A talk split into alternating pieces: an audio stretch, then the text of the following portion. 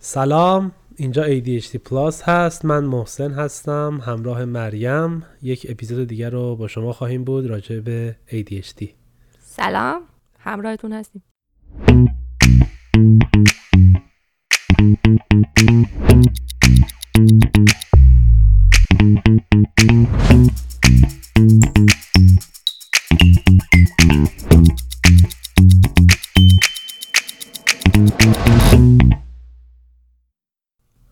مریم بگو این هفته راجع به چی قرار صحبت بکنیم. من اسمشو گذاشتم این که روایت شما از ADHD چه رنگیه روایت شما از ADHD چه رنگیه یا قصه ADHD شما چه رنگیه فرض بکنید که شما چشماتون ضعیفه و یک خواب طولانی رو تجربه کردید. مثلا چند سال خوابیدید و خواب پا میشید دور از جونتون البته. و می‌بینید که اه، همه چیز عوض شده. یک زمان طولانی هم شما نبودید انگار و هیچ تصویری تو ذهنتون فرش و تازه نیست. از تصویرهای دنیای پیرامونتون بگیرید تا حتی تصویر و شناختتون از خودتون. یعنی نمی‌دونید که آیا قد کشیدید موهاتون سفید شده پوستتون چروک شده یا نه. و میرید جلوی آینه و می‌بینید که من تو آینه خودم رو هم درست نمی‌بینم و برداشتم با واقعیت فکر می‌کنم که متفاوته. و دنبال عینکتون میگردید یادتون میفته شما عینکی بودید و دنبال می‌کردید عینکتون رو پیدا می‌کنید تمیزش می‌کنید می‌زنید به چشمتون و میگید یه آها دنیا این شکلی بود راست میگه اینجا اتاقم بود اینجا این تابلوه بود و میرید جلوی آینه و بعد از مدت ها با تصویر جدید خودتون روبرو میشید و با دنیای جدیدی انگار آشنا میشید که قبلا تجربه نزیستیدش و یک تجربه جدیدی رو دارید باهاش روبرو میشید. حکایت خیلی از ماهایی که زندگیمون رو پیش بردیم و تو کودکی نفهمیدیم که ADHD داریم و در بزرگسالی با ADHD روبرو شدیم حکایت همین خواب طولانیه و من خودم وقتی با ADHD روبرو شدم تو اواسط دهه سوم زندگی یعنی 25 6 سالم بود که فهمیدم ADHD دارم و بعد از مدتی شروع کردم به دارو خوردن و حس این عینکه رو به خوبی یادمه که تجربهش کردم و فهمیدم که او و این اوهایی بود که حالا می‌خوایم راجبشون تو این اپیزود صحبت بکنیم. آره این که شما تشخیص گرفتن ADHD یه داستانه. اینکه آدم در رنج بدون تشخیص موندن بمونه.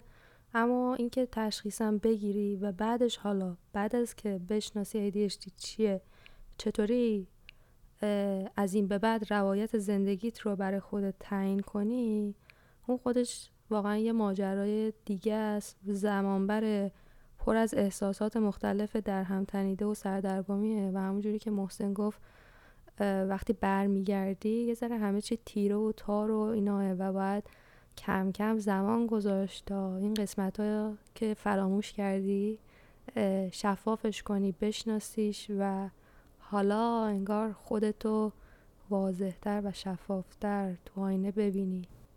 حالا الان یه ذره شاید واقعی تر بشه اون ماجرای زندگیت و از اون کلاف سردرگمی که هی نمی‌دونستی چرا در بیای و جواب این چراها رو کمتر پی- کم کم پیدا کنی. ولی خب ساده نیست و یه شبه نیست. قطعا همینطوره و یکی با خودت آشنا میشی و یکی هم انگار می‌فهمی که چه اتفاقهایی در زندگیت رخ داده که همش محصل تقدیر و روزگار و بدشانسی و خوشگلی و زشتی تو نبوده. می‌فهمی که یک چیز دیگه هم تأثیر گذار بوده که تو ازش بیخبر بودی و ناخداگاه اون تفاوتی که شاید حس می‌کردی. اون لحظه هایی که تو می‌خواستی بشه و نمی‌شده و فکر می‌کردی که نمی‌دونم انگاری عوامل بیرونی هستن که دارن تو رو اذیت می‌کنن. میفهمیدی که نه. یک ADHD هست و بوده که شاید اگر اون موقع میشناختیش خیلی بیشتر بهت کمک می‌کرد. من اگه بخوام از تجربه خودم بگم من در دوران مدرسه خیلی منزوی بودم و کارهای مختلفی می‌کردم که بتونم توجه جلب بکنم. که بتونم انگار با دیگر همکلاسی هم در داشتن توجه رقابت بکنم. یه درسهایی رو خیلی خوب بودم توی ریاضی فیزیک می‌تونستم شاگرد اول باشم. یه درسهایی که دوست نداشتم شاگرد آخرم با اختلاف ازش آخر بودم. و همه مدرسه گفتن که تو استعداد داری تو می‌تونی فقط چقدر تنبلی؟ و من دیفالت ذهنم از بچگی شده بود که من یک آدم تنبلم. یک آدم تنبل باهوش. و این لیبل ها رو باهاش زندگی کردن و بزرگ شدن خیلی راحت نیست. و اینکه تو خودت رو تنبل فرض کنی جایی که تو یادگیری باهاش مشکل داشتی و به خاطر تنبیه بشی. در فضای پیرامونت حالا فضای مدرسه فضای جامعه. برای من خوش شانس بودم حالا این تو فضای خانواده خیلی کمتر بود کم رنگتر بوده شاید. ولی همه این تفاوت ها رو خیلی ها دارن زندگی می‌کنن و فکر می‌کنن که بچهشون اه تنبله. مجبورش کنیم تنبیهش کنیم که بهتر بشه. و یکی از انگیزه های اصلی ما برای اتفاقا کلید زدن این پروژه ADHD پلاس همین بود که یک زنگی باشه شاید به گوش عزیزانی برسه که هنوز با ADHD آشنا نیستن و این تفاوت رو دارن زندگی می‌کنن و بتونن باهاش حالشون رو بهتر بکنن.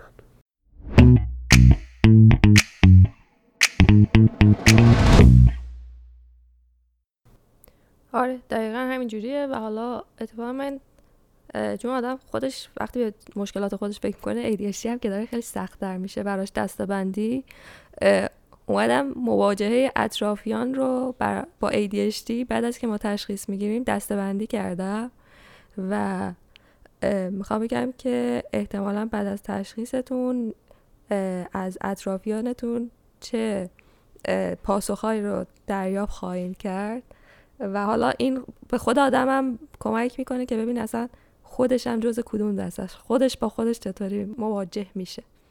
مواجهه اطرافیان آدم بر اساس میزان ظرفیتی که برای پذیرشش دارن و نوع ارتباطشون با تو می‌تونه توی این مسیر پیچیده باشه.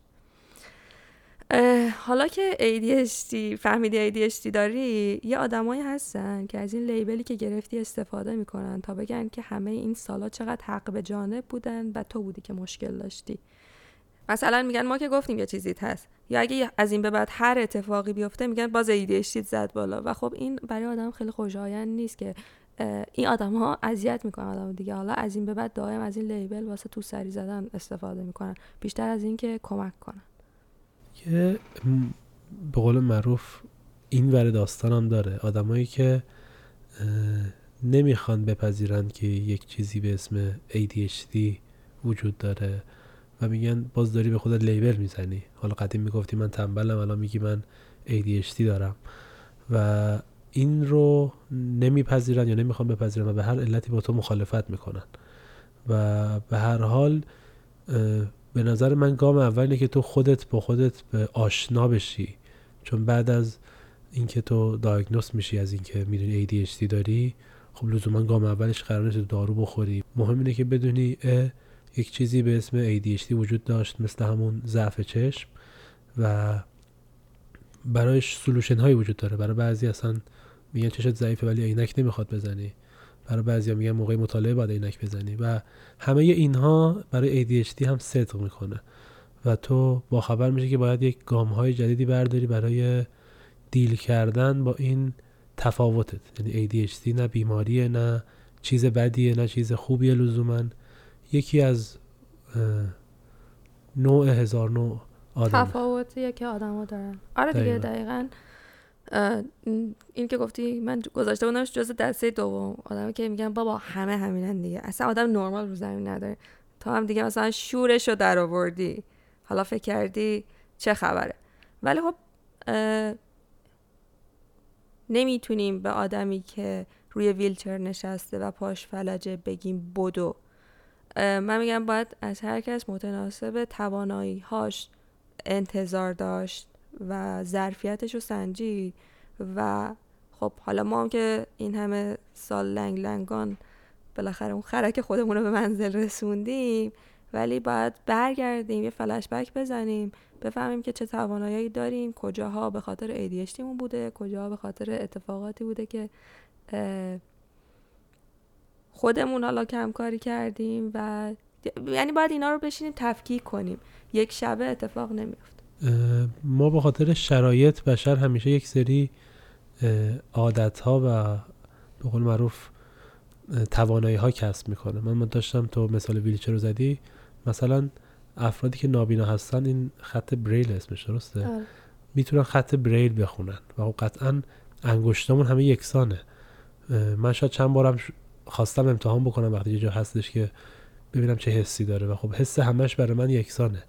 ولی اینکه یه نفر به خاطر اینکه توانایی دیدنش رو نداشته یک توانایی دیگه کسب کرده که بتونه بخونه. برای همین شرایطی که ما هم درش قرار گرفتیم یک سری توانایی هایی داده که خودمون کسب کردیم. یک سری توانایی ها هم هستش که می‌تونیم به خاطر شرایطمون کسبشون بکنیم. و مهم اینه که با اون پتانسیل هامون با اون کارهایی که می‌تونیم توشون خوب باشیم آشنا بشیم و توشون کار بکنیم و بپذیریم که یک سری کارها هم هست. شاید ما نتونیم اون کارآمدی که خیلی از افراد دیگه دارن داشت توشون رو ما هم داشته باشیم. آره دقیقا. بریم سراغ دسته سوم آدمان بگم. بگو بگو. دو تا دسته دیگه آدمان مونده. یه آدمایی که حالا که فهمیدی ماجرا چیه از توقع دارن یه شبه عوض بشی و حالا که می‌دونن که فهمیدی می‌خوان یه شبه یه آدم دیگه بشی. و همونجور که الان تو گفتی آدم نمی‌تونه یک شبه یه جور دیگه بشه و مثلا یه دفعه همه تواناییش عوض بشه و باید بره بشناسه ببینه کدوم تواناییش جالبتر بود. اصلا مال ADHDش بود که قدرتش شده بود اتفاقا. چون ما یه سری توان همون قدری که یه سری کارهایی نمی‌تونستیم بکنیم. حالا فهمیدیم به خاطر ADHD اون بوده از یه سری چیز خبر نداریم که اه اینا که من می‌تونستم هم انجام بدم اینقدر حالا عادی نبوده همه هم نمی‌تونن. ببین مثلا یه جمله معروفی از راجع به ADHD من خیلی دوستش دارم. میگه که یکی به یکی میگه ADHD ها out of the box فکر می‌کنن خارج از جعبه فکر می‌کنن. میگه نه. ADHD اصلا نمی‌دونن اونجا جعبه ای وجود داره. بحث مشترکی که تو خیلی از ADHD هست خلاقیته.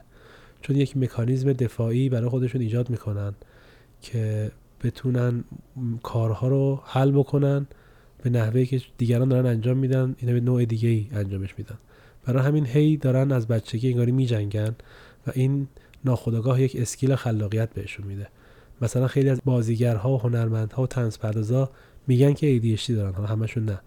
چرا؟ چون که شما چون تو کامیونیکیشن یک ضعف و تفاوت هایی داری برای اینکه فضا آکوارد نشه یاد می‌گیری از اهرم تنز استفاده کنی. برای همین از بچگی ذهنت مشغول شیرین بازی میشه.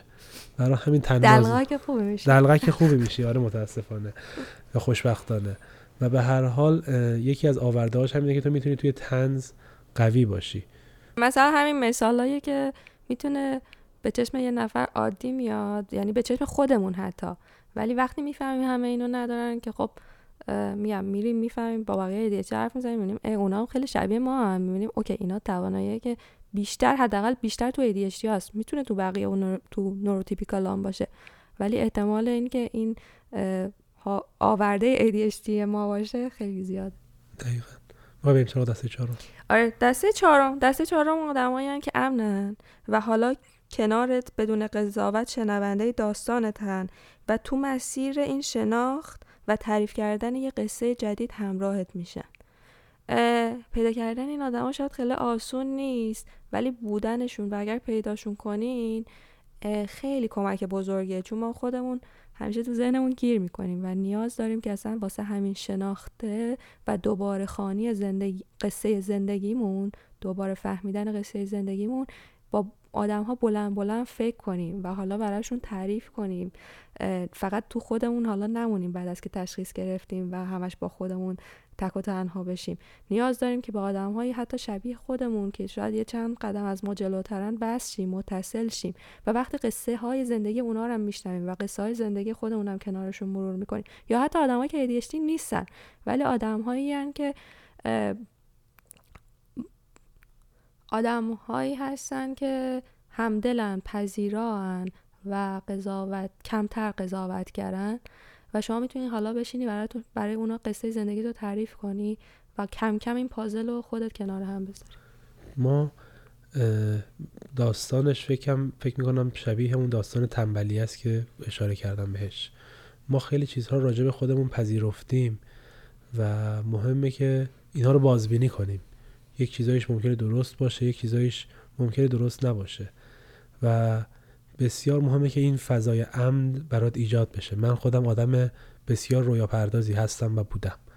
و جایی بودن که آدمای نزدیک زندگی می‌گفتم وایتام که همش تو رویا داری زندگی می‌کنی به زندگی واقعیت برس. و این به زندگی واقعیت برس میشه برای تو آخر اینکه خب تو داری اشتباه زندگی می‌کنی. چرا؟ چون آدمای دور دارن نفیت می‌کنن.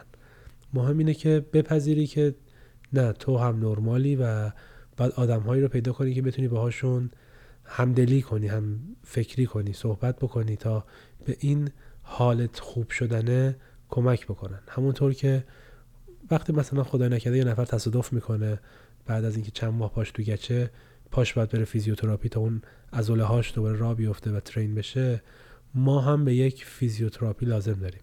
قطعا فیزیوتراپی اصلی ما مشاوره. حالا می‌تونه ADHD coach باشه یا می‌تونه اصلا تراپیست باشه. اونها رو هیچ کس نمی‌تونه و نباید بخواد که جایگزین بکنه. اما کنار اون تو زندگی روز به روزمون فضای امن رو باید برای خودمون ایجاد بکنیم. بهترینش برای خود من دوستایی بودن که ADHD داشتن و دارن. چون می‌تونم تجربه زیستی اونا رو نمیترسن فکرامو باهاشون شیر بکنم سوال بکنم. اما اگه نمی‌تونی پیدا بکنی که هست. یعنی الان اینقدر گروه های تلگرامی اینقدر شبکه های اینستاگرامی فارسی زبان حتی هستش که راجع به ADHD صحبت می‌کنن. برای همین بگردین و نترسید. به قول معروف دست دراز بکنین که همدیگه رو یاری بکنیم. آره خیلی قشنگ گفتی. شاید مثال دیگه که بزنم من مثال وقتیه که مثلا مثال سوگ یا از دست دادن. وقتی یه نفر توی یک خانواده مثلا از دست میره همه دور هم جمع میشن و اون جمع شدنه و اون زمانی که برای سوگواری میگذره کمک می‌کنه به آدم که به شرایط واقعی برگرده. تشخیص ADHD هم شاید خیلی شبیه باشه چون شما درست تشخیص گرفتی ولی اصلا توقع نداشته باش که با اون تشخیص یک شب حالت دگرگون بشه و دیگه سر پا بشی. تجربه که نیاز داری حزمش کنی. حالا میگم بهش برگردی و روایت جدیدی بسازی و نیاز به زمان داره. و این زمان رو آدم اگر کنار آدم های همدل باشه خیلی راحت تر می‌تونه بگذاره برای بقیه همه واضحه دیگه. یه آدمی از دست رفته همه ناراحتن. ولی وقتی شما همچی تشخیصی می‌گیری یه آدمی متولد شده. حالا اوکی یه آدم متولد شده. ولی می‌خواستم نکتهش رو این رو بگم که واکنش آدم ها مختلفه و نمی‌تونیم انتظار داشته باشیم که همه با همون همراه بشن. برای همینم که قشنگترین اتفاقی که میفته اینه که پیدا کردن آدمایی که می‌تونن این کنار کمک کنن.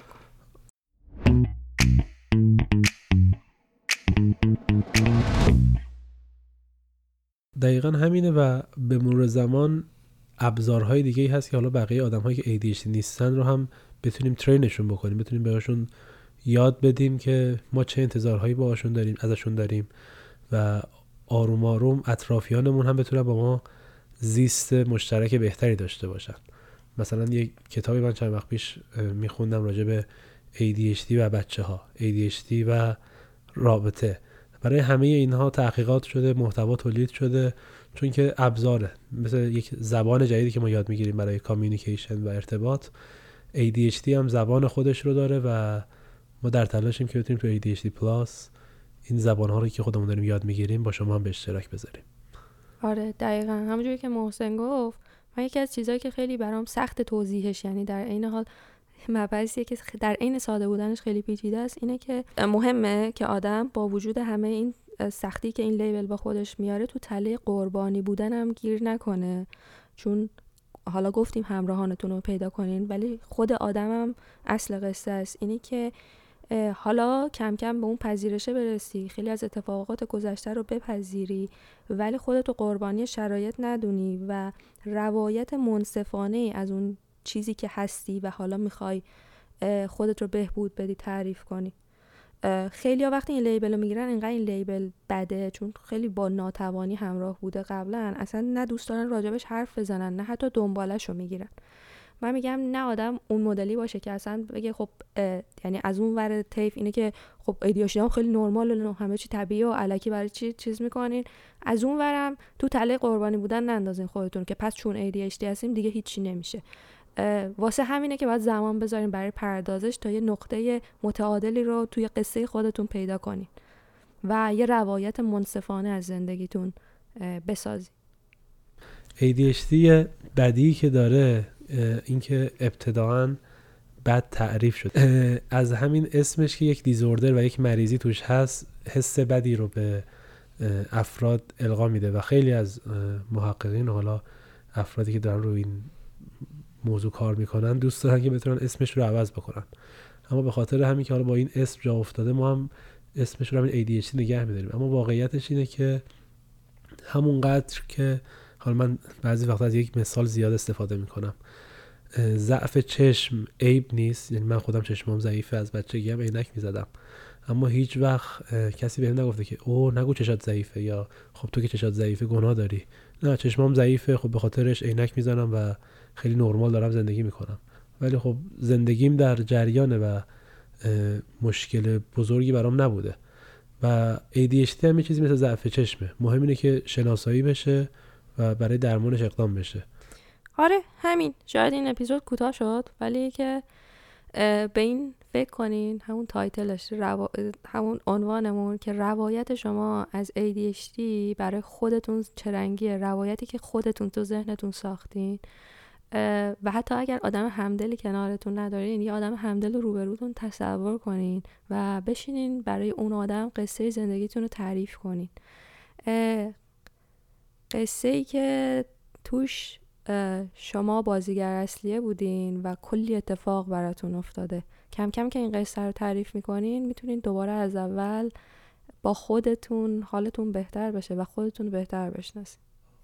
دقیقا همینطور که تو گفتی و من فکر می‌کنم که هیچ وقت دیر نیست برای روبرو شدن و آشنا شدن با ADHD تو هر سنی که هستید اگر فکر می‌کنید که نشونه های ADHD رو دارید حتما به متخصص مراجعه کنید و شروع کنید با ADHD تون دوست شدن چون که زندگی بعد از آشتی با ADHD و آشنایی با ADHD یک مزه بهتری داره. و این رو هم بگم که در ADHD پلاس ما تجربه ها و مطالعه های خودمون رو به اشتراک می‌ذاریم با شما اما بهترین منبع برای درمان و یادگیری بیشتر راجع به ADHD متخصصین هستن. مراقب حال دلتون باشید. خداحافظ. خدا نگهدار.